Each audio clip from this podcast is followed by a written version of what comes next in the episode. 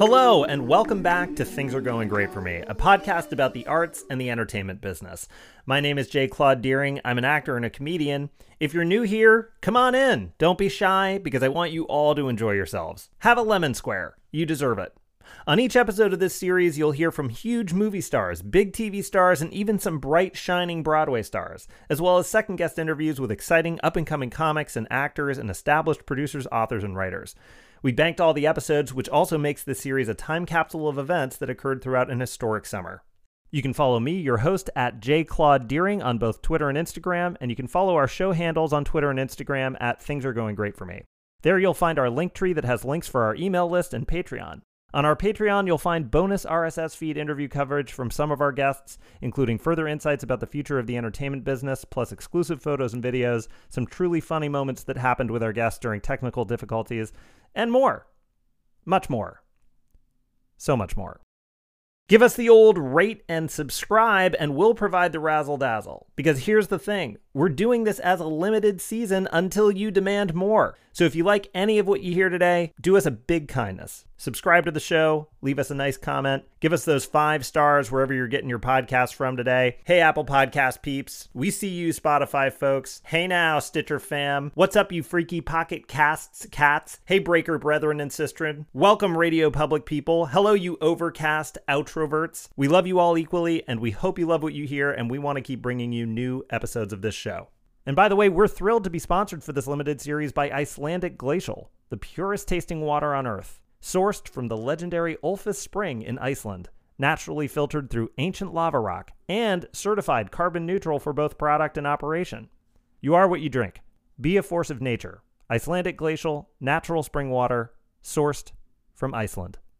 Available on Amazon, IcelandicGlacial.com, and a retailer near you. Today's guest is Brandon Scott. Brandon plays Officer Nick Prager on Netflix's Dead to Me. He also plays Coach JJ Kerba on Netflix's 13 Reasons Why. We talk about our shared theater education, his longtime practice of martial arts. He's a black belt holder in multiple disciplines.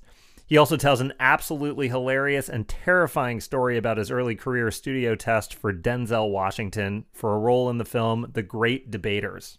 Brandon's one of the most talented and busiest actors I know, and he's a great dude. I'll be speaking with him in a few minutes. And a little bit later, you'll also get my conversation with Jessica Nurse. Jess is a super talented actor, director, producer, and writer. She recurred on ABC's Scandal, and she stars in the VR reboot of MGM's War Games. She's also an alum of the prestigious Stella Adler Studios in New York. We talk about acting in a VR project that features a complicated interactive decision tree, her own wonderful original series, Roof Access, growing up in Massachusetts, and the way in which actors often get bad advice about their contracts on projects. It's a lovely chat. Stick around, you're not going to want to miss it. Joining me again today is my producer and co host, Winston Carter. Yo, I'm here. So today is uh, specifically an NYU heavy episode. Mm. Um, the NYU Tisch School of the Arts. uh, It operates like a high school within a large university. So they graduate like a whopping 200 actors and theater makers per year out of their undergrad program, as opposed Okay. to the smaller but no less successful conservatory style programs at places like Carnegie Mellon and Northwestern. So I, I think sometimes people feel like NYU folks are everywhere you turn in places like New York and LA. Um, I think you had said last episode that you were in a UCB class that was mostly NYU folks, right? No, that's just like always like my running. Uh, being not from uh, NYU or USC, you end up feeling like the minority at most of these things. Right. USC is the other one. Right. I guess in LA. Sure. Does it bother you when you when you No. feel like you're surrounded by this NYU mafia? Oh no, I personally love it because uh, if I see someone who I know, like I, I went to a state school for political science, uh, and then if I see someone and I'm like, I'm better than you, and you should be amazing, it makes me feel great. Yeah. I mean, I, I'm just being honest. I don't think all NYU people are brilliant. I will say that. I mean, um, I, there were a few people that you'd, but you know, what I learned about actors is that you should never make an assumption about how talented you think a person is or how far you think they're going to go because most of the time you're going to be wrong. So you go in. You can explain this to me. So you go in and like you're in you're in Tisch, right? Mm-hmm. And that's just performing arts, right?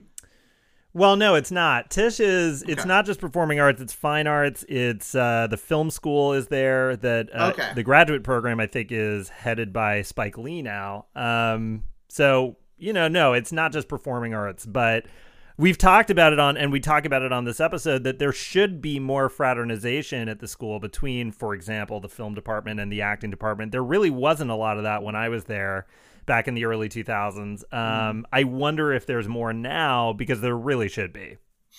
Yeah, that would make sense. Uh, what a weird, what a fun thing. That sounds fun to me. It sounds. It was fun. I mean, it was definitely get fun. Yeah, totally. Um, so we've had this come up with a few people on our series. The way in which actors get nickel and dimed out of things uh, that Mm. folks on the outside might think comes standard with a Hollywood career. For instance, you, you might think an actor would be flown out by production to a prestigious film festival where their project is being showcased. And yet, a lot of times, performers go into their own pockets for things like that, for airfare and the hotel and the whole thing. Mhm. Um, you know, acting has historically had a high unemployment rate, even amongst the population of its active union members. But there is also now this kind of shrinking of a middle class of working actors that's been going on for quite some time. Uh, with reduced residuals and reduced day and weekly rates. So instead of paying an actor for a week of work with paid days off, which were called holding days, they now organize the whole schedule in order to compress all the scenes for a guest star role into one or two days of shooting so they can reduce costs. So it ends up being that you're either a star making real money or you're broke or you're doing more than one job in order to be an actor. You know, you want to be acting, I think, more professionally, right? Me? Uh, sure, I'll take that money. But uh, But do Yeah, you consider sure. it? Do you do you consider an acting career to be more of a hobby now for most people than for me, than ever yeah, before? I think it's I think it's mostly a very expensive hobby. I think it's Yeah. this weird, um, you know, it's it's it's this thing that everyone kind of deals with out here. Where yeah, you are actually making a craft. You are providing a service for a co- but that service also happens to be part of your dream, and they take advantage of that. Right, Uh, exactly. And you, right, right. and you see that all over the place. Like I just did. Uh, I mean, I've seen. I've been both to not big film festivals, but I have been to film festivals where like I've done red carpets, I've done all that stuff, Right. and I also just did a bunch of extra work at the end of 2019. So like Yeah. I've seen both sides of it, and uh, it's all driven though by like people really want to just be famous or be a good actor and be recognized. And Yeah. they'll take advantage of that shit. And wherever there's a discussion about the economics of a business or a government, there's also uh, always the ugly intersection of institutional racism and sexism. Yeah. We've said this before on this program two things. Acting in the arts isn't in the top category of essential work with so many issues going on right now. That being hmm. said, Broadway has completely shut down until optimistically late 2021. Center hmm. Theater Group here in Los Angeles had to furlough about half their entire staff. Many workers across the arts, everyone from carpenters and designers to actors, directors, and writers, have had their work completely disappear. So today we wanted to direct you all to the Instagram accra- account for Be an Arts Hero at Be an Arts Hero.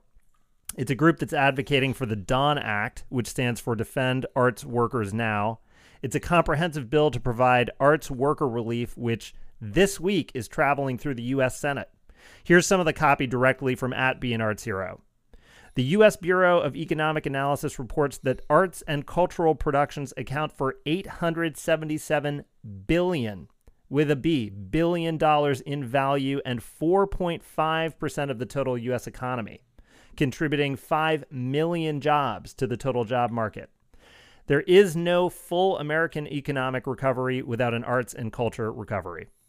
So go to Be an Arts Hero at Be an Arts Hero if you're interested to donate and to get involved.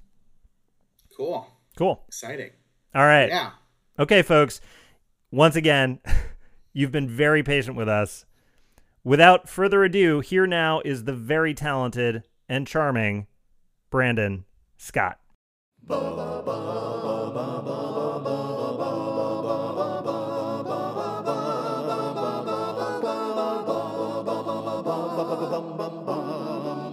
So you and I, we went to college together. We did. We did. And you went to the Atlantic Theater Company acting school. No. Oh no, am I wrong? I went to Strasberg. Oh, you went to Strasberg. Oh, okay. Strasberg for three years and then classical for a year. Now, what were you? Were you, you were Adler, right? I was Adler, but I did a couple Okay. years of musical theater uh, before I went to Adler, uh, which I hugely enjoyed. what? Um, you wait? You did musical theater, I did, yeah. I, I sang my way into college. Um, Claude? I had no idea. Yeah, yeah. I, I did a I did a lot of that in in school. Yeah, for those first two years, and it was great. It, honestly, it was um it was like it was like American Idol every day. I mean, like the kids were incredibly talented. Um, I was there with uh, Melissa Fumero and some other folks that we know. I think Kristen Bell was like a year ahead of me, although we didn't know each other. Um, but uh, yeah, it was a, it was a great time. Now, what I remember about the, there were always rumors about each of the studios. I had thought you were at, at, at Atlantic, which I know had like these very strict attendance policies where you had to be at class like 15 minutes before class started. Do you remember the th- these? I do remember that. I had friend. I had one of my good. Well, Joel McCauley and Courtney Sauls, Yeah, good friends of mine still. Uh, yeah, they were in Atlantic, and they were always stressing about we have to get to class. so you were at Strasberg. The, the the the line on Strasberg that I remembered was that a lot of people quit that first semester. they were like, "Nah, no thanks." because we were trying to Daniel Day Lewis this shit. You know. Sorry, I can curse, right? I Right. can curse. Yeah, definitely. Yeah, sure. Well, um, bec I I think. Yeah, Strasberg was the one where it's like I forget the um the joke on every acting studio how many student of that student There was a light bulb a joke light for bulb. every studio, right? Yeah, and I don't remember all of them, but I remember the Strasberg one was something like, "My mommy had a light bulb," and then you just start crying. You know, that's, that's that's what the answer was. So, um, I think a lot of people were shocked. I think the Adler one was like i i the the student stood on a chair and held the light bulb, and the world revolved around them. Oh wow! Wait, I don't get that one. I think though. that the, the idea that Adler folks were so uh, narcissistic, or that everything? Had big egos. Maybe I could be. I think that was what it was. Interesting. Yeah. Interesting. Um, is that? Do you feel like that was very true? Well, you know what? I'll tell you what I so I I was shopping like for my next studio because I I I wanted to do at least a couple years at one of the more sort of traditional studios, and so what I would do is I'd go to see those main stage shows, and in the programs for every show they'd have where each uh, performer was, which studio they were at. And pound for pound, it was the Adler kids who were. I walked away going like they were great. They were the best in the show. Now I wasn't. This was I scienced that stuff. I wasn't trying. I had no. I didn't come in with any bias. Wow. So that was my. So that's what helped me make my ultimately my. And you went to Adler's sophomore year or junior? Which one? my junior and and senior years. Okay. Nice. You did a year of class. I did a year of classical, three years of Strasberg, and I love Strasberg. I know a lot of people had issues with it, and um, it's uh, an interesting studio. But I, I really appreciated my teachers and uh, a lot, and I'm still friends with uh, quite a few of them. It, it's so funny. I I feel like I was one of those NYU kids who was like, "Oh, I'm going to do Broadway. I'm never going to do film and television. You know, I'm going to stay in New York." Now they teach the business of the industry. I think as part of your uh, degree, but I don't, I don't know about you, but when I was there, we didn't learn anything about the business side of this whole thing. No, it was very much it was very much about loving and and being devoted to theater in a world that was moving maybe past you know had already moved past theater. I mean, we we can we can discuss more about theater as always being this thing they say is always dying, but it still is still here and still is so vital. Um, but Yeah. yeah, but you would think that in a school that had like such a solid film department that there'd be a little bit more maybe introductions made between those groups of people. That's what, yeah. And um, I remember there were a lot of people who were part of that movement to somehow connect the two schools, the film department and the drama department, um, that there should be more of an interplay between the two. Yeah, but classical, I just randomly ended up, I think I, I needed to take an elective and ended up in this guy, Louis Scheeder's class. And um, he, he was amazing. The classical studio there was really, really awesome. I really appreciated that. And so in classical studio, you're really focusing on Shakespeare. Is that yeah, what it was? just Shakespeare and uh, yeah, Shakespeare, Shakespeare, Shakespeare. Now you've given me uh, one or two compliments over the years, and and uh, first of all, I need you to know how much those kind words have meant to me uh, because you're one of the best actors that I know. Oh, please. Thank you. That's so sweet. But you're charming and you're silly and fun, but you're also you're not. You don't perform all the time. You let things in. Uh, and you can also switch and be very cerebral. Sometimes you can be very manipulative, like particularly in your performance of uh, Suzan-Lori Parks' play Top Dog Underdog, which I saw you do with our friend Ernest Waddell. You saw that? I did, yeah. And we were just in our first couple years, I think, in LA. Is that yeah, right? that yeah, yeah. Wow. I forgot about that. And you were both great in it. Yeah. What so tell me about what cuz I saw that play twice on Broadway. I loved it so much. What is that what is that play about to you? I have to think about that one again. Um, you know, I think in the simplest form, it's about. Uh, I forget if they. I think they were really brothers. I don't. I think so. Yeah. I don't remember if or if they were. uh, But yeah, to me, it's just always been about brothers, brotherhood, and um, you know, uh, I for me. I know there are all these other themes with that play, um, which I I don't even know if I could remember them all right now, and some of them are very cerebral. Um, but uh, for me, just from the get go, because I have an older brother, and we don't have a, a let's say as explosive of a relationship, but at one point we did, and um, now he's that's my homie, that's my ride or die, that's my best friend. He was the you know the best man at my wedding, but um, there was something about siblings that I just connected to and wanted to explore. And um, and then Ernest was a good friend of mine from, or he is a good friend of mine from college, and so I uh, it was actually his idea to do it, and we had you know. Yeah, friends for so long, you have your things that you uh, can bring to it. Also, your uh, the good and the bad. So uh, it just kind of felt like a, a natural fit for the two of us. Yeah, I, I, I appreciate that thing about the friction between brothers. I, I have a younger sister, but now I'm raising two boys, and I'm curious about what that will be like for the two of them as they grow up. I hear with Yeah. boys, it's a lot of hit, like they beat each other up a lot. It's a lot of Why is that? competition. I, yeah, I don't know. I'm gonna try to not let that happen, but I mean, it's it's it's out of your hand. I mean, it's part of. It's like it's in the DNA of of boys. I don't I don't think you can you can change anything about that. But uh, but do do girls not do? I don't know. Do maybe we need some some sisters on the show? But do do siblings, women, sisters ever have as you know? I don't know. But I think we should definitely do. We should spend a, an entire episode of a podcast talking about what women do. I think that, that would go real great for us, probably. Guys. Oh yeah, let me tell you about this women. part This is what women do. Um, I think that. I I don't know. I don't really know. I wouldn't presume. Yeah, I don't know. right. Um, I wanted to ask about you know what what would you say your experiences with people in the business are they are they mostly good? Do you do you feel or mostly bad?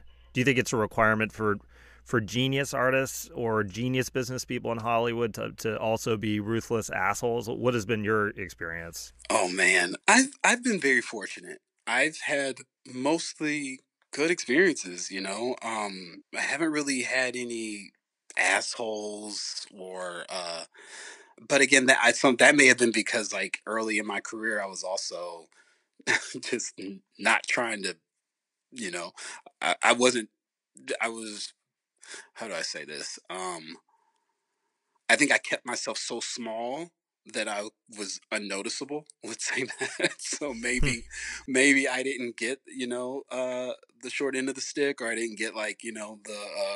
Uh, um, but I also haven't seen that, so I, I can't just relate to that. But um, I don't think you have to be an asshole at all, and I think that also with what's you know me Too in 2020 or even before that, everything that's going on, I think we're learning hopefully more and more, you know, we don't have to be assholes to each other.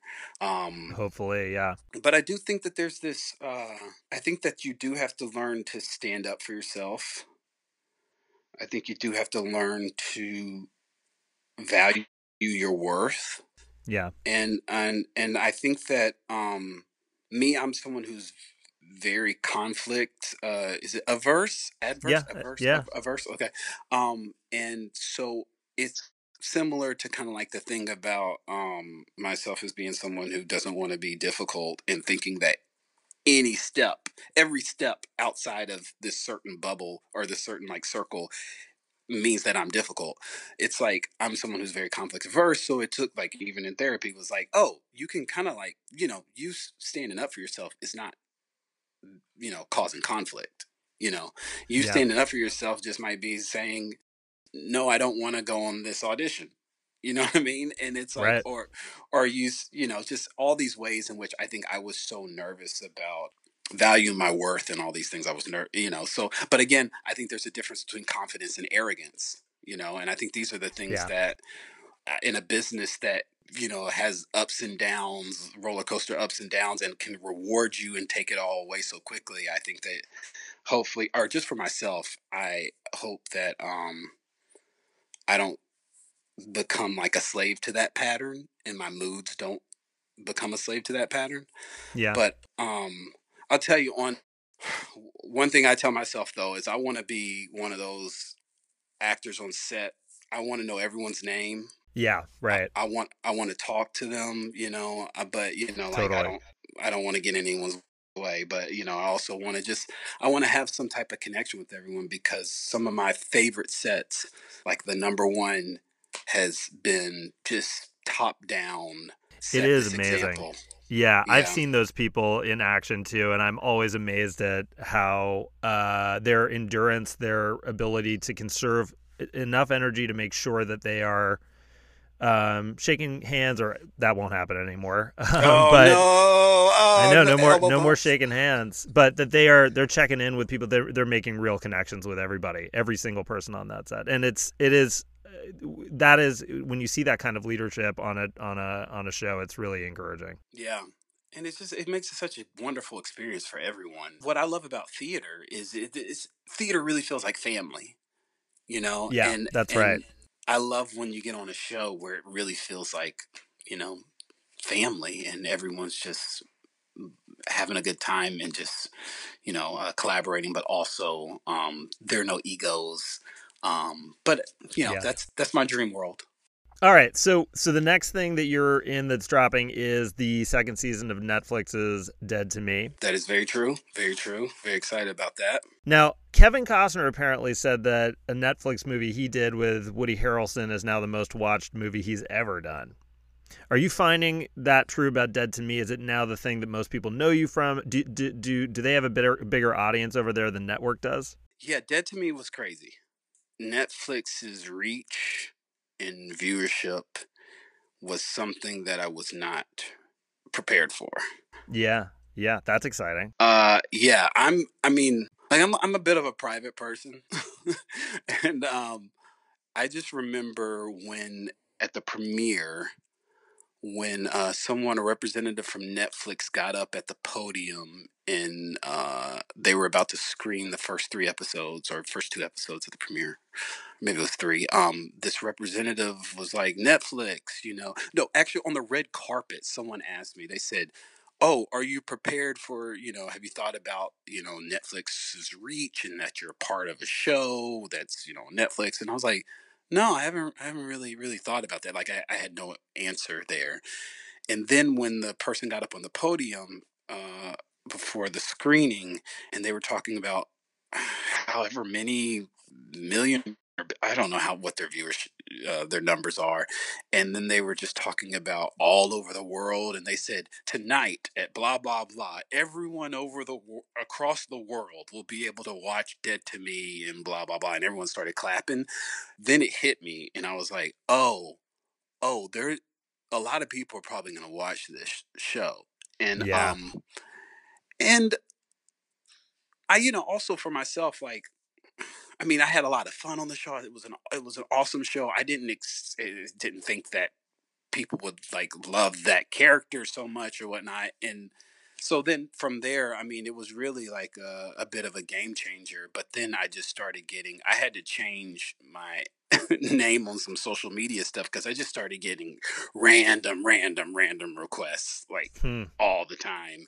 And then um, we were in London, like every, you know, just we were at a James Blake concert, and someone was like, "Oh my God!" This was like three or four days after it had come out, and you know, um, it, yeah. So uh, That's pretty cool. It was To be very to be cool. recognized uh, in another country is pretty cool.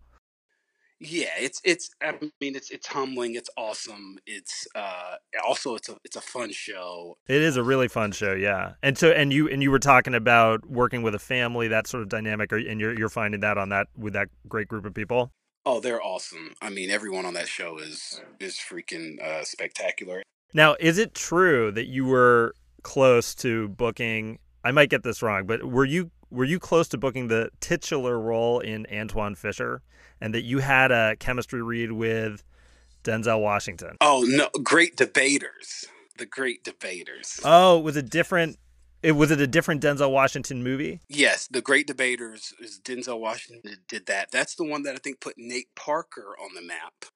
Um, and uh, I, I mean, it, I think it came down to like me and maybe three or four other guys or something like that. I don't know. I don't know how many, but we had. Um, I just remember I had two uh reads with Denzel and um Oh my God. and Jurnee Smollett.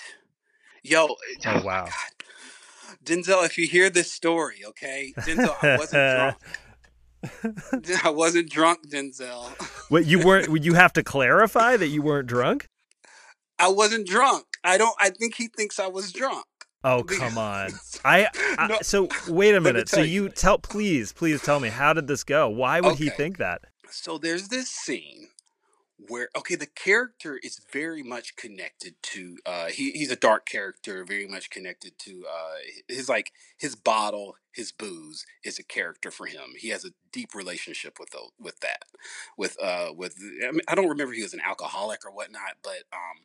But he had this deep relationship with the, with his drinking and his dark side. So um, I for I don't know, maybe a couple of days, walked around with a flask Okay. with, um, Oh, with like vodka or something in it, and I was just like, you know, I was, I was, I was doing my Daniel Day. Okay. Okay.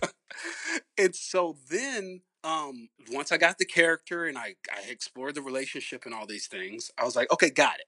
So I, I sterilized the bottle, the the flask, and just walked around with water in it, right? But still kind of like kept it going. But the thing is, it was hard to get rid of the smell of the alcohol from a flask. Well, I mean, if you're sterilizing it, are you sterilizing it with alcohol? no, I just put it water, like warm water in it. So maybe Okay. that's not sterilized. right. I don't know if that's sterilizing, but all right. Okay. So yeah, but it still smells like alcohol. Sure. It's- okay. It still smells like alcohol. So this is the second chemistry read, okay? And I'm reading with this young kid who ended up getting it. He's dope. Uh, his name is Whitaker. Um, not Forest Whitaker, but uh, I think his name is Denzel Whitaker, actually. Um, and so, uh, very talented young kid. And um, so I use the bottle as a prop, the the flask as a prop, and uh, do the scene. And in the middle of the scene, the the young kid Denzel takes the flask because I think there's a moment in the script where he's supposed to drink out of the flask and he drinks out of it and like spits the water out or whatnot. And it was a very amazing reaction. And I didn't expect him to actually take my flask and do it. Anyway, we finished the scene and Denzel Denzel Washington is very quiet and he's like nodding his head. He's like, mm, hmm, wow.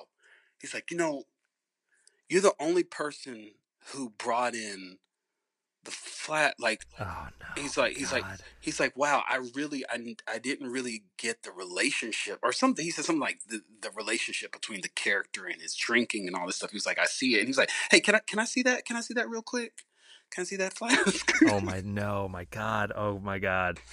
and so he gets the flask and he opens it and he sniffs it right and i have no idea what he's doing like i have i'm just like i'm like oh he, he it went great i feel great about it he's like he How- how- it How Sorry. big is this room? How many people are in this room? What is happening? Tell me the Um, I'm you got to give me some environment here. I'm trying to remember. It's on Sony Live. It wasn't that big of a room. Um, and I think it was just me, him, uh, the producer, who I want to say his name is Todd Black, but I might be making that name up. How old Um, are you when this is happening? 24, 25. Oh my god, you are new to LA. This is a this is the biggest thing that's happened to you so far. Yeah, I'm. Oh my I'm god. I'm freaking out. Um, and um, and he sniffs it, and then kind of like, hmm, hmm, and he's like, okay, okay. He's like, well, thanks, you know. And I'm I'm just thinking, whoa, okay. Like that was like the end of the audition, and it, I don't know if it ended abruptly or if my mind, in my uh, now, I think it ended abruptly. But I do remember walking out being like, there was something weird about that ending there. You know, like there was something weird about. I got this feeling, and then I was walking, and then I, I, I was like, he sniffed the the the flask, and I opened up the flask, and I, I hadn't even been like whenever I had used it during the scene, I had never taken a whiff of it. You know, I don't know. Yeah. It's just like my, my my nostrils didn't work, and I don't have the greatest sense of smell. But um, but then I really smelled it, and I was like, oh shit, this smell still smells like alcohol. And I'm like, I wonder if this dude thinks that I was actually drunk. And who knows? Maybe he didn't. But I just always thought back and was like, I wonder if he thinks I was drinking during that scene. And I pulled a freaking James Dean up in here. I mean, look, I that's tough. That's a really tough one. I think that it's right at that early spot where you're still out of college, you're still out of acting school, you're you're you're really committed to like being the artist and you're you're probably a little heavier artist than you are business at that point. So I it's tough. I mean, yeah, I, I, I mean, I've had plenty of moments that I look back on that I worry about. Oh, did I say that? Did I did I come off wrong or too? Or like, particularly when you said that thing about the arrogance, confidence. I th- feel like a lot of times when people are arrogant, it's because they're really afraid. You know. Yeah. So, and I've had those moments, but that, yeah, that that that's an incredible story. Um, I hope you get an opportunity to to ha, ha, you, you haven't worked with him since. You've never seen. Have you seen him since? No, I um no, I you- let's, let's- no, I haven't seen him since. I haven't worked with him since. I did. I remember flying to go see him because I wanted to see Fences, and um On when it was on Broadway. was in Broad. Yeah, what is yes when Oh, he great. was doing it on Wow. Broadway, and um and I remember my acting teacher from high school, right? Because I, I was talking to her at the time, and she was like, "You know what? You should just write him a note and Oh, leave it at like the." Oh no. she was like, write him a note and leave it at the uh like I forget. She said you can go up to the box office and ask them to leave it backstage for him or something. And so I wrote this note, and then um I chickened out. I chickened out from Interesting. Yeah. sending. But what's interesting is the other, like literally, like probably about a month ago, I found that note. Oh my Still gosh. have it. Yeah.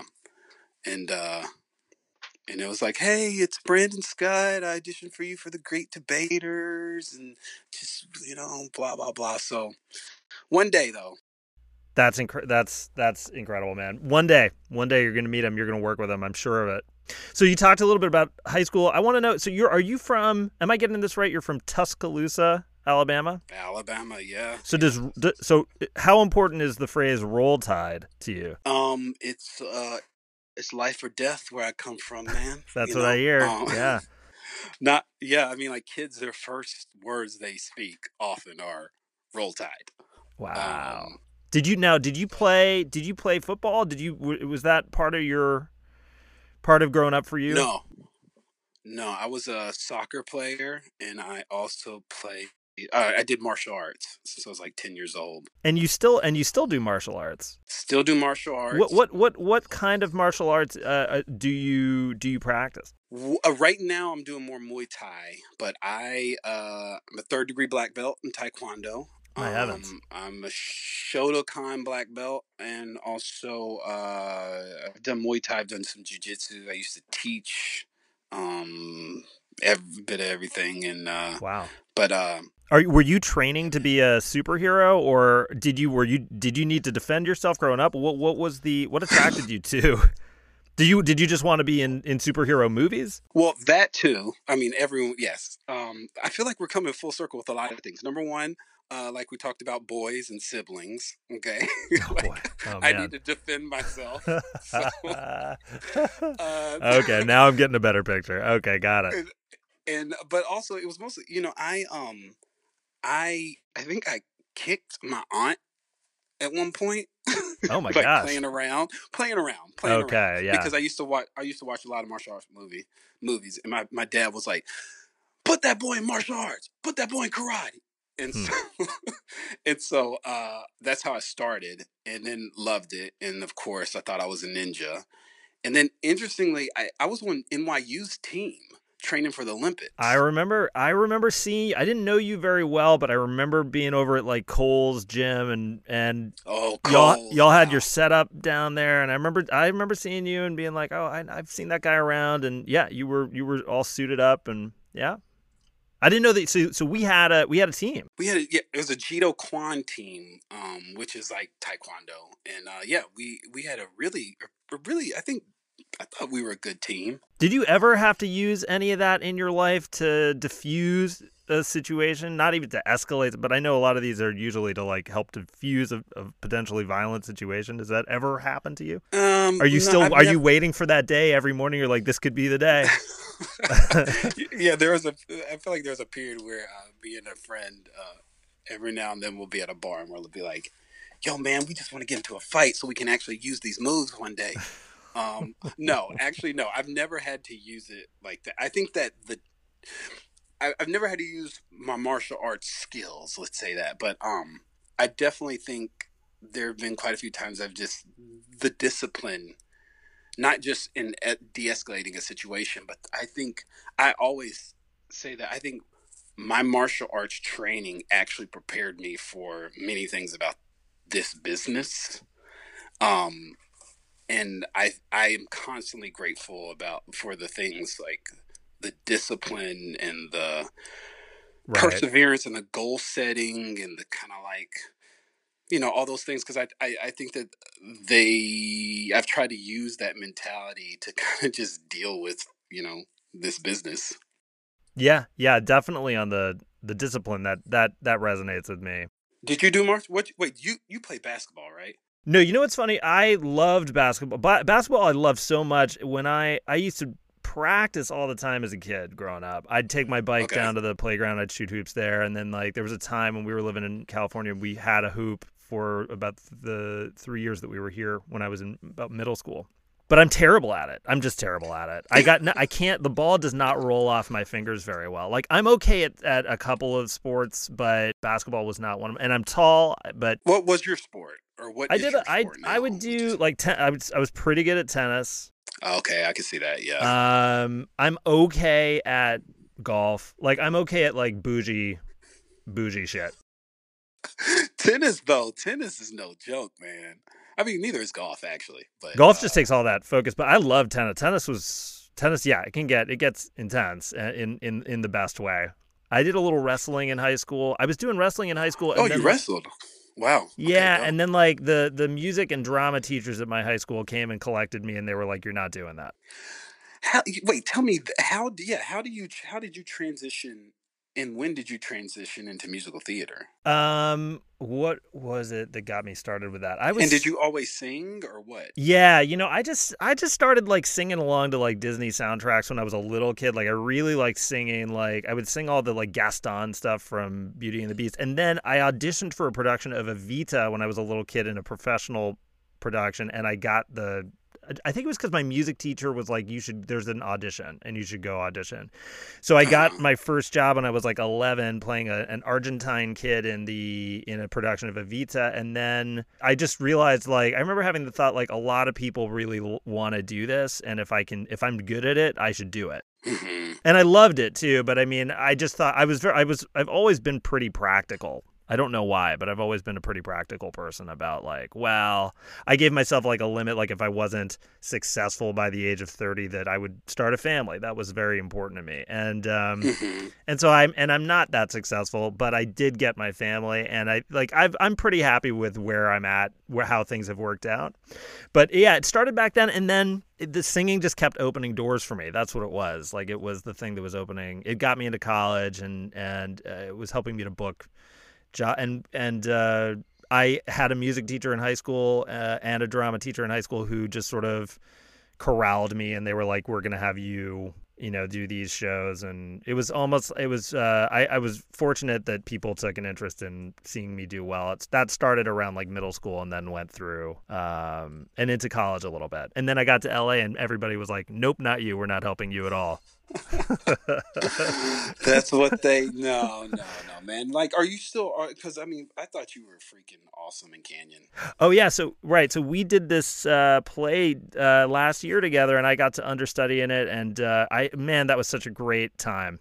It's a really, really phenomenal script and phenomenal group of people, and uh, And you all were gonna take it to to the Kirk Douglas, correct? Yeah, we were supposed to do that. I'm so sorry that that got sidelined by this health crisis. by this core life. What, is, what were we saying? Quar, Core, quar the quar. core. That's the core life. Okay. yeah, man, but I, I think it's gonna happen again at some Good. point. You and I tested, I think, for the same pilot one year. What pilot was that?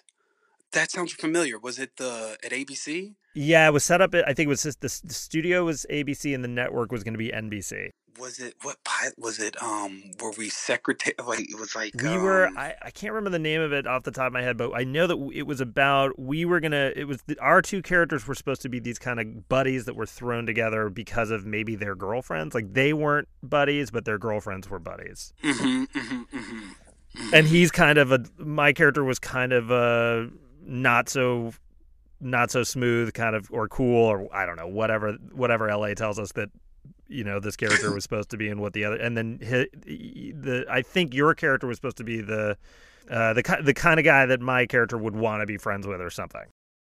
Jeez, I, I I remember. I'm trying to remember the name of it. I like remember the room. Yeah, Um, yeah. And I do what I do remember is an article came out.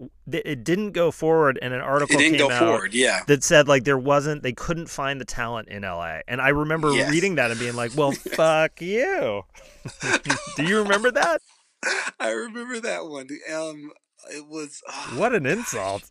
So your next job, we talked about a little bit, you and I. Um, you are going to be a series regular on the final season of Goliath. Goliath. Yeah. That's great, man. Congrats. Oh, thank you, thank you, man. Um, this is this is a dope role. It's a really dope role, and what's great about um Goliath is uh they they they've already fleshed out the whole all the scripts, Yeah. and so um so that you know where it's going. You know. Oh, cool. Um, Yeah. For Dead to me is uh is is a bit different. There's still you know like we don't get all the scripts from the get go. Maybe um and I don't even think Christina Applegate and Linda Cardellini do, but I'm I'm not 100 percent sure. They probably I think they know where they're going, but um D- Dead to me is a lot of fun because they're like they're breaking the scripts and all these things as we kind of go. I think the you know they they probably have like the first three eps out and then we get the other ones as we go.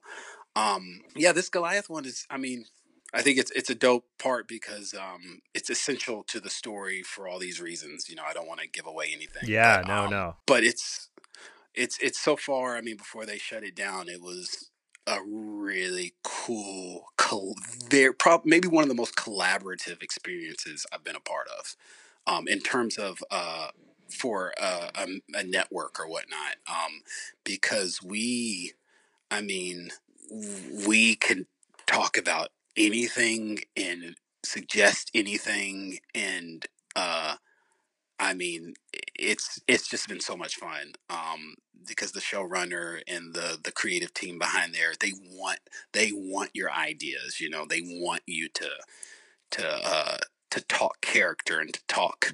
Well, what if and um and what do you think? You know, and and the writers, everyone is so on board for us.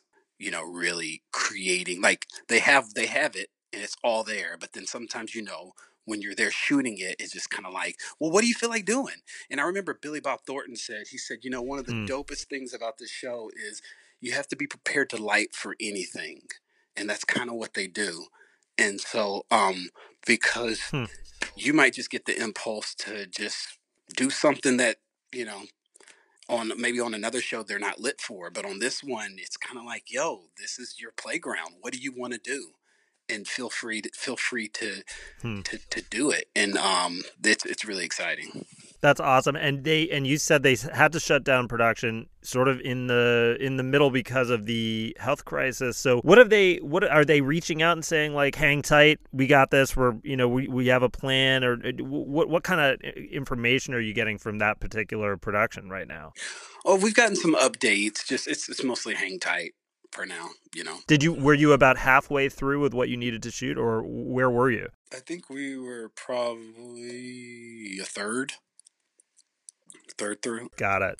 I mean, I'm curious about how the whole industry starts back up, not just because of, you know, you have to sign away your life, but um I mean, I'm I'm curious about the the backlog of all these like major stars who, you know, what happens if you know, mm-hmm. star A, who's supposed to have been shooting all through June, had another job that was supposed to start in uh, September.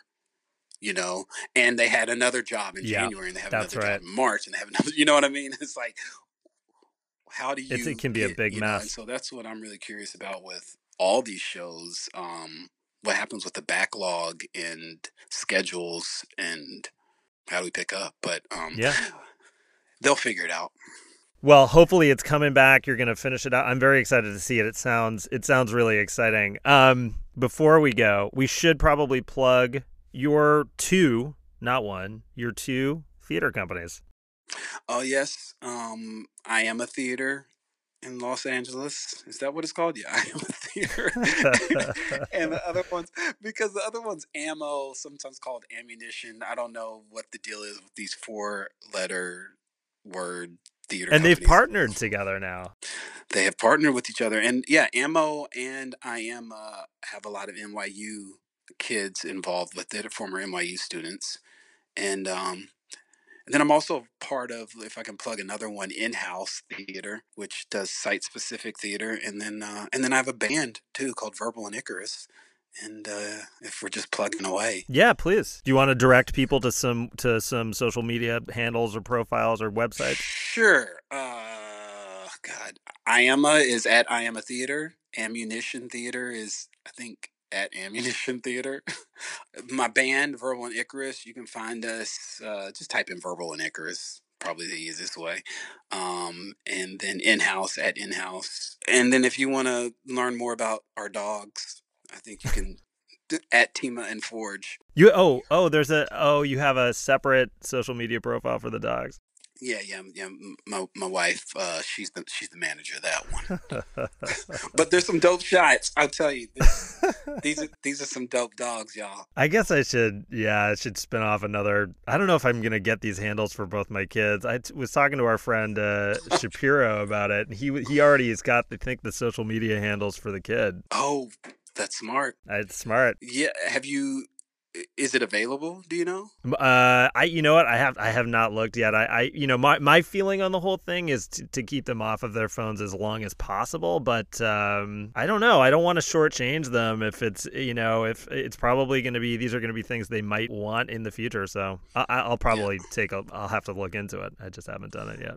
Do it because uh, there's a brand someone has. Yeah, I hope you hear this, Brandon Scott in Canada, who's a real estate Uh-oh. agent. Uh oh. Um uh, I think they've had the site for I don't know how long. I think last time it said the domain was valued at like fifteen hundred dollars or oh, something. Oh, so man, if I wanted to get that domain, fifteen hundred dollars. So uh, while a domain usually should cost what like nine ninety nine on GoDaddy or something like that. So um, get, get those domains, Claude. this guy, he's holding you hostage, man. That's not cool. Yeah. You know what? You know man. what I think, really? I think you're going to be, I think you're going to continue on and be one of those people who doesn't need to be on any of it. That's what I think. Well, listen, buddy. I'm just gonna get Brandon one day. I'm just gonna be like Madonna. I'm gonna be Brandon. Just the one where, yeah, the only Brandon, exactly. Well, buddy, thank you, thank you again for doing this. Um, you you Yeah, are a, fun, a man. genuine and a generous man. It's been a pleasure chatting with you, uh, and I wish you a lot of continued happiness and success. Thanks, man. Anytime, and uh, yeah, this was fun. And stay safe, stay, stay healthy, everyone out there. Yeah. Yeah. When you hear this, but um, love you, dude. All right, love you too, man. I'll talk to you soon. Okay, take care. All right, bye. Bye. Well, there you have it. My interview with Brandon Scott. A big thank you again to Brandon for doing it. I hope you all enjoyed it. Before we move on to our second interview today, I'm going to take another opportunity to ask you all to please subscribe to this podcast wherever you're getting your podcast from today. We've got more incredible interviews with folks like Melissa Fumero, Chantal Thuy, Ryder Doyle, Sara Paxton, Christine Woods, Tembi Locke, and Vinny Chhibber coming in the next few weeks. If you like what you hear so far, please give us those five star ratings. Leave us a nice comment. We so appreciate all of your ratings, reviews, and kind words, and we want to keep bringing you these great episodes. Next up is Jessica Nurse. Jess is another alum of the NYU Tisch School. She has a minor in producing, so we talk a little bit about what a producing program offers to art students. We also talk about being an extrovert versus an introvert and receiving the felicitous news from your reps that your character is going from a co star to a recurring role on a network TV show. It's a great chat. Here now is me talking with my friend, Jess.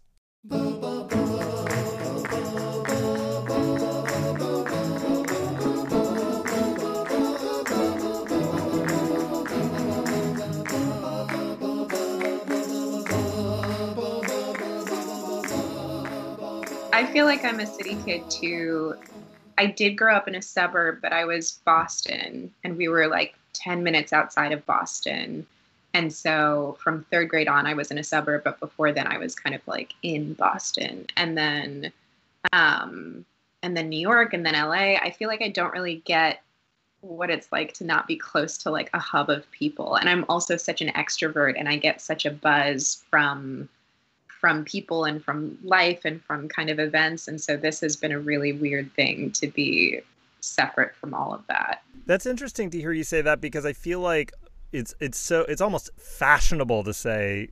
I feel like I, I hear a lot of people who happen to be performers or or comedy writers or TV writers, and they do they do a lot of posting about like how they're introverts, and it's it's actually refreshing to hear somebody say that they're an extrovert.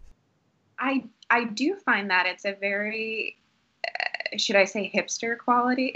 like, I'm an introvert, like I'm a but you but you would also agree with that like that you're an indoor kid that you're that you like being on your own. Yeah, I, I guess I yeah I, I like a little bit of both. I suppose that's one of those things where I'm not totally cl- like I like going out. I I don't know. I'm okay going to a place and meeting new people. I don't know that I'm always great at it, but I'm always excited to do it. Yeah. Um, I'm never afraid. I think somebody once described because I actually didn't know that I was an extrovert for a really long time. And I feel like I'm a quieter person. I'm like a more observant person. I'm definitely like a good listener. And I was going, and I was always in theater spaces. So I was always a Mm. theater kid in high school and in college. And there were these very like loud personalities that were always kind of overshadowing. And people would be like, oh, you're an introvert. Like, you're such an introvert.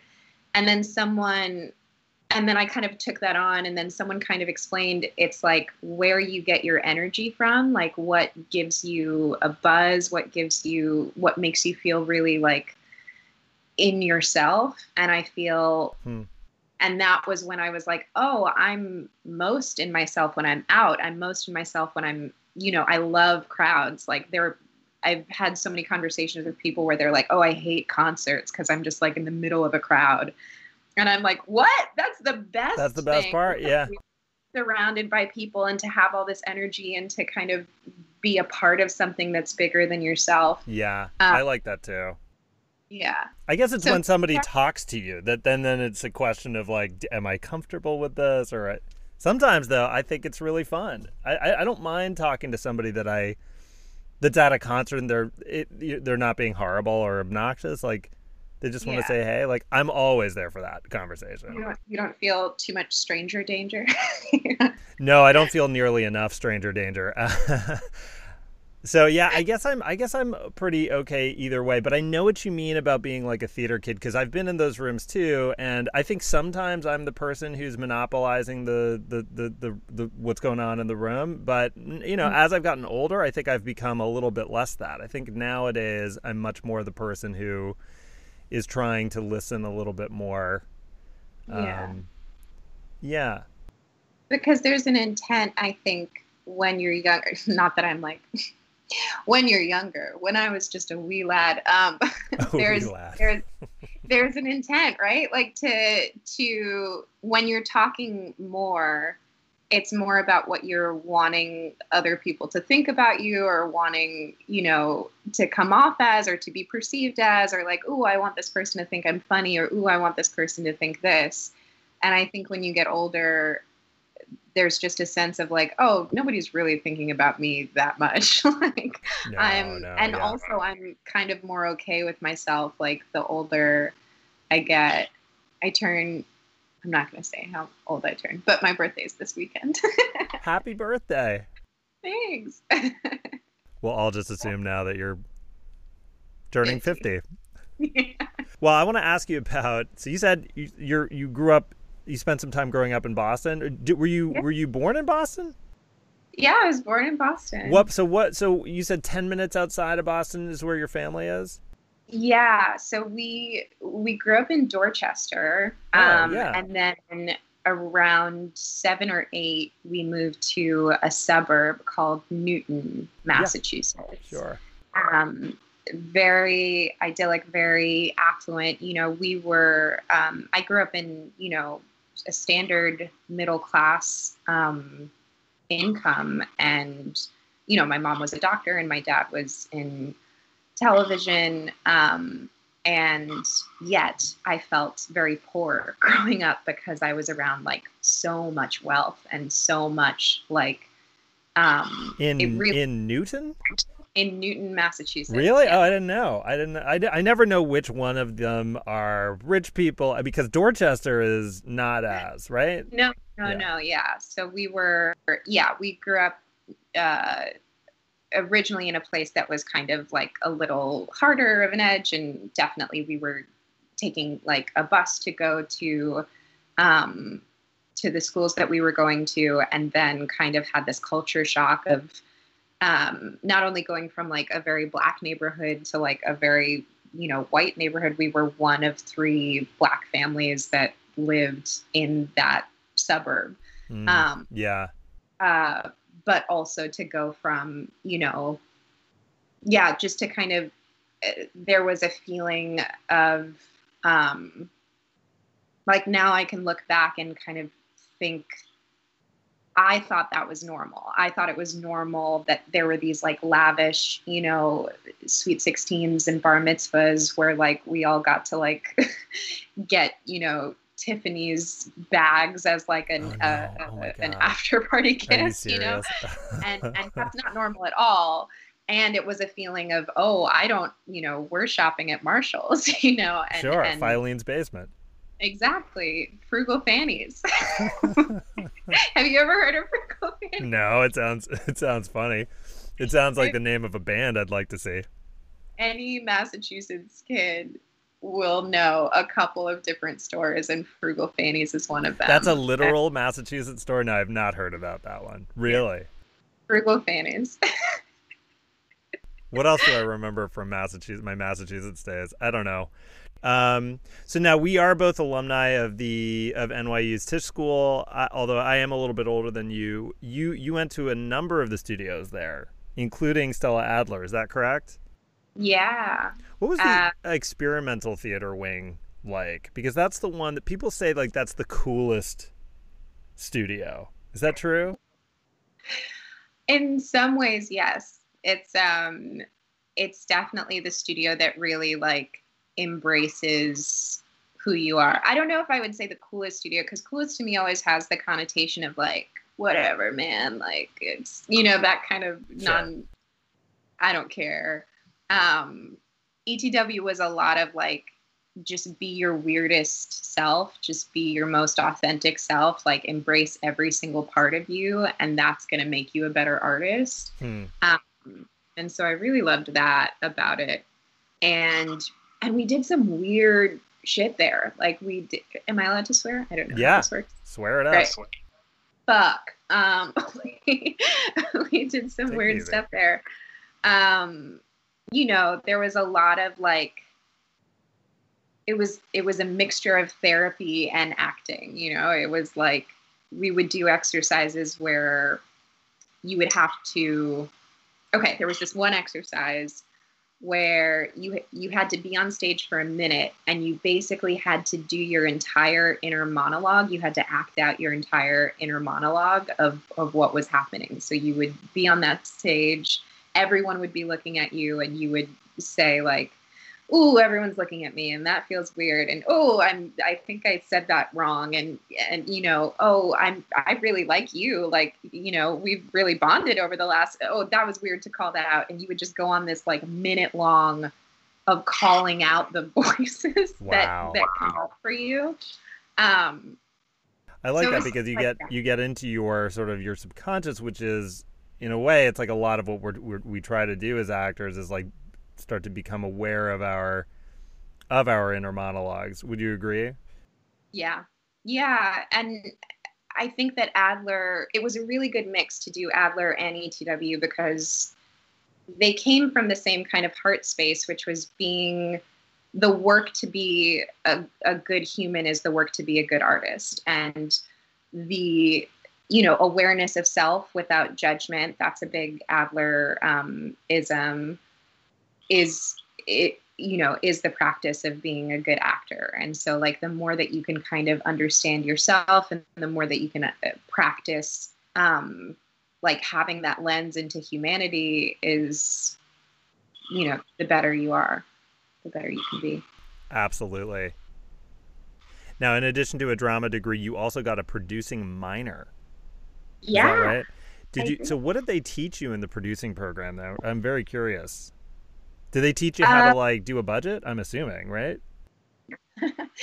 kind of. Um, I really structured my producing minor because what I wanted to do was get a screenwriting minor, and that didn't exist. But you could take screenwriting classes to uh, to kind of I forget what that's called electives. I don't know. Yeah. They had they yeah, you could take screenwriting classes towards your producing minor. And so um, so that's what I did. But my main producing classes were a lot more about um, like what what works.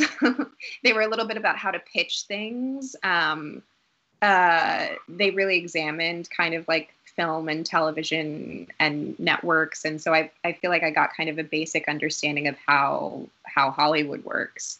Hmm. and then all of my like more specific classes were centered in writing. Do you feel now that you know what you know about you've lived in hollywood for uh, some time now um, do you feel like the stuff that you were taught in school is applicable? Was it is it still relevant? Do you feel like a lot of it is outdated now what you were being taught?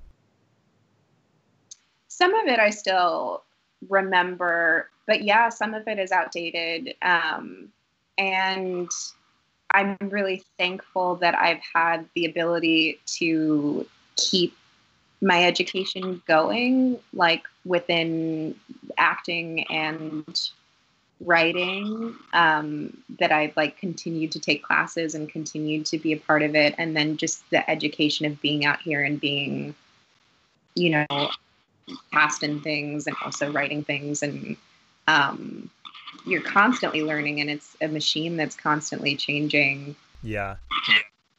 Yeah. But I'm very thankful that I got the basics. And also, it's just. like the producing minor is strangely just a uh, a card that I get to play occasionally. Like I get to be like, oh yeah, I studied this, um, and it adds like a legitimacy to what I've mostly learned after school. So you recently starred in MGM's War Games, which was a reimagining of the 1983 sci-fi thriller cult classic film starring Matthew Broderick and Ally Sheedy. It was an interactive series produced in collaboration with the Eko platform, which creates a choose your own adventure style of narrative. Can you explain what it's like to be the lead in a story that's also this decision tree format with multiple video segments? How does that affect your typical actor process when there are numerous outcomes and character arcs to consider? It was uh, one of, I mean, probably the best acting experience of my life, but also very difficult um, because you're right, there were all of these decision trees. And so we had um, this master map. We actually printed out this huge map that lived on our soundstage. And um, it would have, you know, the exact kind of tree and how it would branch out and how it would come back together. Um, so you would have scene A, and then you would have it branch into scene B1, scene B2, scene B3, scene B4. Um, and my kind of big job as an actor was to make sure that however we ended, you know, B1, B2, B3, B4, it would make sense for C1, C2, C3, C4. Right. That that she was not kind of this manic character who could go from a big high to a big low um, that everything felt very consistent. Really, it is. It sounds like you're doing, you're not just acting one series, you're almost acting multiple series for the same project. Yeah. Yeah. And the, um, it was quick. Like, I think that they, um, we would we would go through scenes we would we would kind of drive through them and you know as actors we always want to take more time and kind of really like get it. But they they were aware that we were kind of taking on something really ambitious and uh, yeah. And you played a you played a, a hacker? I played a hacker and i shaved the side of my head. Fine. And i read some insane books about hacking and about and documentaries about that world and you did? What were some what were the books that you looked at um, uh, I'm looking at one right now, and I want to get the name right. But my contacts aren't working. it's hacker, hacker something something spy. I know that that was a big one that I read, and um, there's so many documentaries about like Julian Assange and um, you know the the world of hacking, and they're all kind of further from my fingertips than they were at the moment. But it was. Um, you know, I gained a lot of respect for um, for those for for people who are in that world, and I also gained a lot of fear in understanding how much of um, how much we are being, you know, tracked and how how much our data is is right. Yeah. So the show's tagline was the series that watches you. Could you explain uh, why that has practical meaning for the series? Absolutely. So um, the series and the story unfolds as though you, the audience, have hacked into the videos of all of the characters. So any information that you're getting, any story that you're getting is through FaceTime calls, is through Skype sessions, is through um, you know, somebody uh, being in front of a camera that you that could potentially be hacked into. All of the video are from these devices. Um, and so you see multiple videos on screen as you're watching the series unfold. And you have the option to click on videos, um, you know, uh, to, to magnify them, to, to explore text that comes up, etc. And so the um, the algorithm that they've created, which I think is actually um, uh, the first of its kind, or or or maybe you know who knows. I think I think it was being advertised as the first of its kind. Um, it would pay attention to what you were interested in. It would pay attention to what you wow. were watching. It would pay attention to what screens you were clicking on, and the story would then um, unfold or change or um, you know go off in different directions based on that so if you were really interested in my relationship with my dad you know a lot of things would unfold in that and you would see more of that story play out or if you were really interested in me and my best friend you know, it, it wasn't so much that you were, um, that the story would become a completely different thing, but that you were going on a different path to get to to the end result. Um, and so your you know it watches you the series watches you it pays attention to what you're paying attention to and it's this very cool um you know kind of uh uh, uh loop i guess that that's happening which is that you you feel like you're watching or you're hacking into or you're kind of being voyeuristic uh, within this story, but really um, it's being voyeuristic in terms of, of you and what you're looking at and what you're watching. Um, wow. So that's the that's the tagline. that's amazing and super creepy, but also gives you such an interesting and unique experience with with a with a story. Um, yeah. So where can people find that project? It's on the Eko app or on the Eko website. Um, and so they're a really cool company that is doing a lot of storytelling in this vein. They're really interested in, um, you know, what is the multiverse of a story? What are the different avenues that you can go on? And uh, how can you um, you know choose your own adventure within within a story and what are the creative ways to do that? And so they've come up with a couple of different series that um, that operate that way. And they're a really great company. They've been so good to me and i know a lot of people have worked with them before and they're they're finding a really strong voice in this kind of in between you know it's not a game it's not a tv show it's it's somewhere in the middle. Yeah. That's exciting um, yeah. Now, so you had a recurring role on Shonda Rhimes's ABC show Scandal. Um, yeah. Was that your network television debut?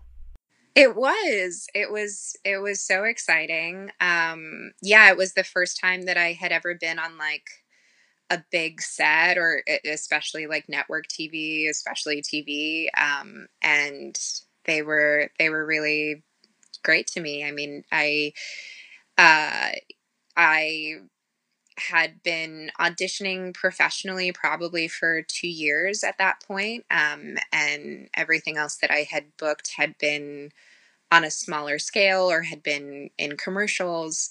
Um, and uh, you know, I I auditioned to be a co-star. I auditioned to have three lines, and they ended up bringing me back for two more episodes, oh which gosh. is really cool. Yeah, that's the dream. That's every actor's dream is like they bring you back. totally. Yeah.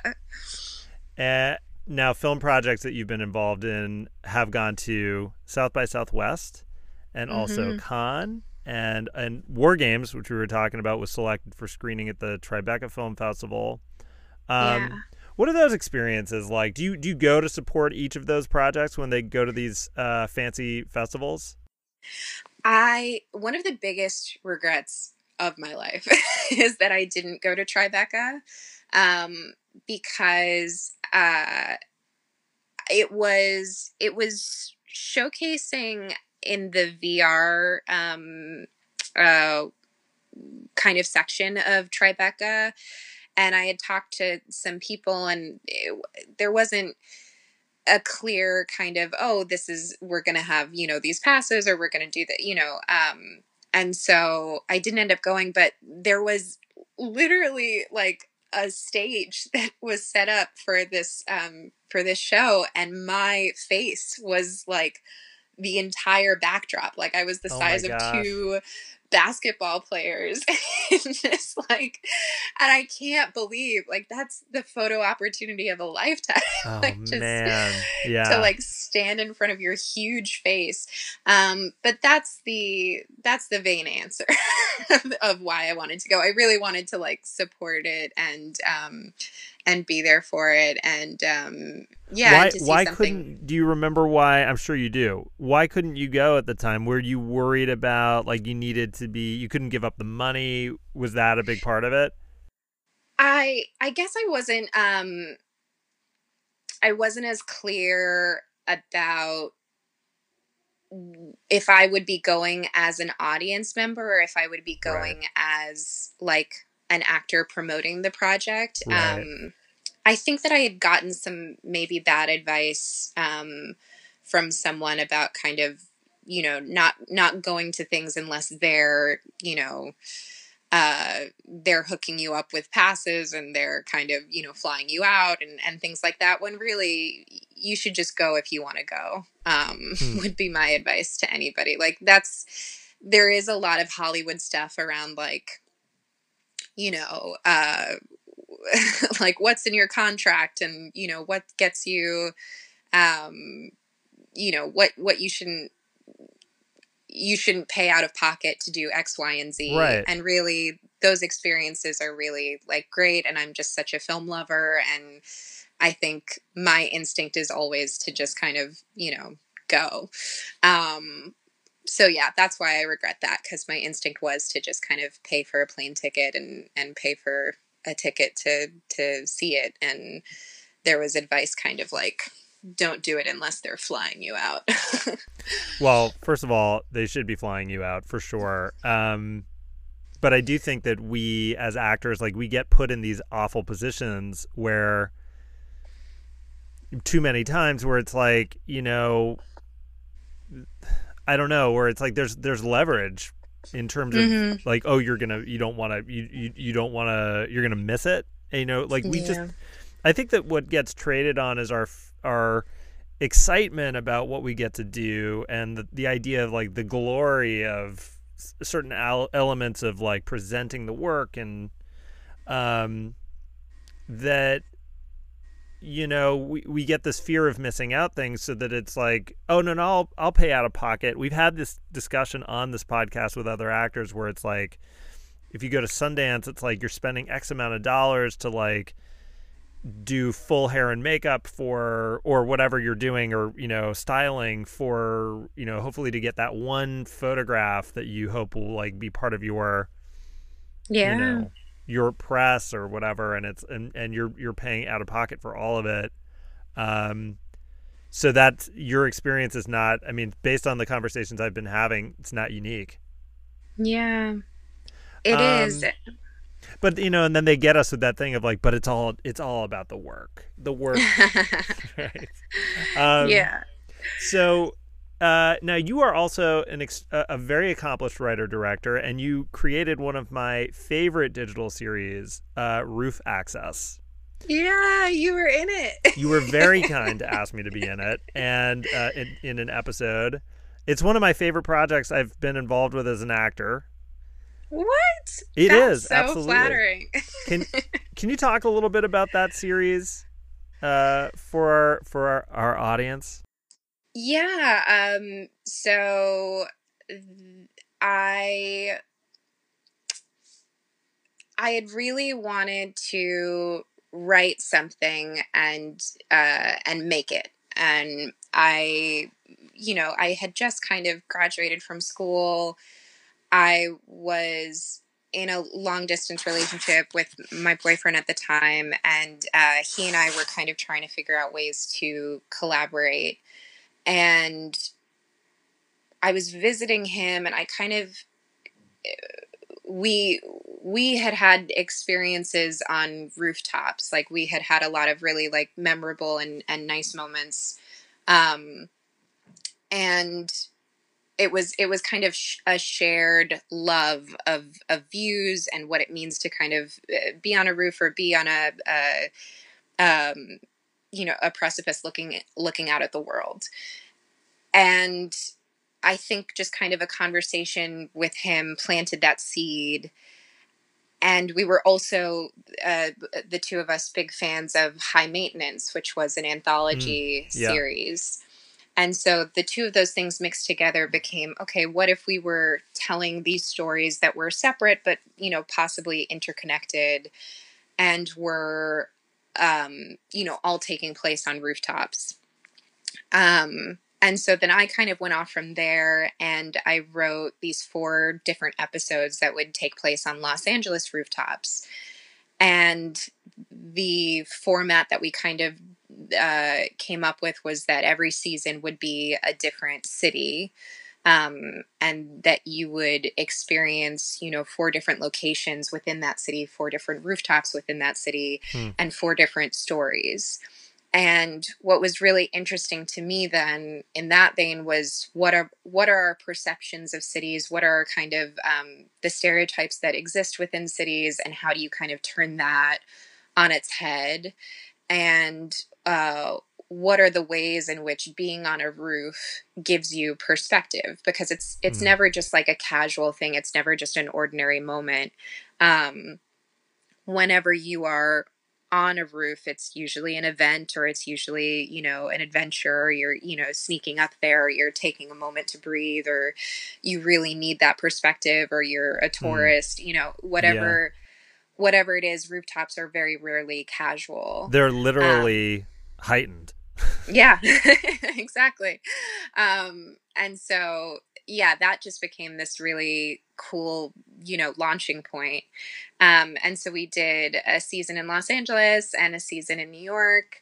Um and they were yeah they're really special. And it was my first time directing. And um it was it was my first time seeing you know my words come to life in in a on film and you know in an editing process and um i i'm constantly grateful for that for that experience and and i feel really proud of it like i Yeah. I know a lot of people who have made web series and they really kind of brush it off and they're like, "Oh, I just did this dumb thing." And, you know, I still have them on my on my website. I'm like, well, I wanted shit." to ask, yeah. So where where do people go to to watch them all? Because they are excellent. They're they're shot beautifully. They're directed wonderfully. The actors are all interesting, and the performances are great. The writing is so good. So where where can people go to find the series? Um, we have them on Vimeo, and I think we don't have the entire series up anymore. Um, but they can go to my website to watch um, to watch at least two of them, and um, and those links would bring you to the other ones from that season. Um, but yes, they're they're on Vimeo, and you can go to jessicanurse.com um, to to see him and to you know stalk me if if anyone wants to. Great. Yeah, as well they should. Yeah, Not stalk yeah. you, but they should I'm- they should go. No, I'm very stalkable. I'm, Very I have too I have too much information on the internet. Well, no, they should go check out your the rest of your work. Um, I would encourage people to do that. Um, Jess, thank you so much for doing this. You're you're one of the most talented people I know. Um, and I wish you lots of continued success. Thank you, J. Claude. I mean, I feel the same towards you. so nice of you to say. To everyone out there, if you listened all the way to the end of this fourth episode, I want to say thanks for listening. Give us a subscribe and those sweet high star ratings, a nice comment, and we'll return the favor by bringing you even more quality content in the future. Stay tuned because we've got six more incredible episodes, including interviews with Melissa Fumero, Chantal Thuy, Ryder Doyle, Sara Paxton, Christine Woods, Tembi Locke, Vinny Chhibber, and Elna Baker, to name more than a few. Our sound engineer is Christopher Frontiero, and our series composer is Cormac Bluestone. Our series graphics editor is Dan Olszewski. Oh my god. I got a lot of that out without a lot of tsuris today.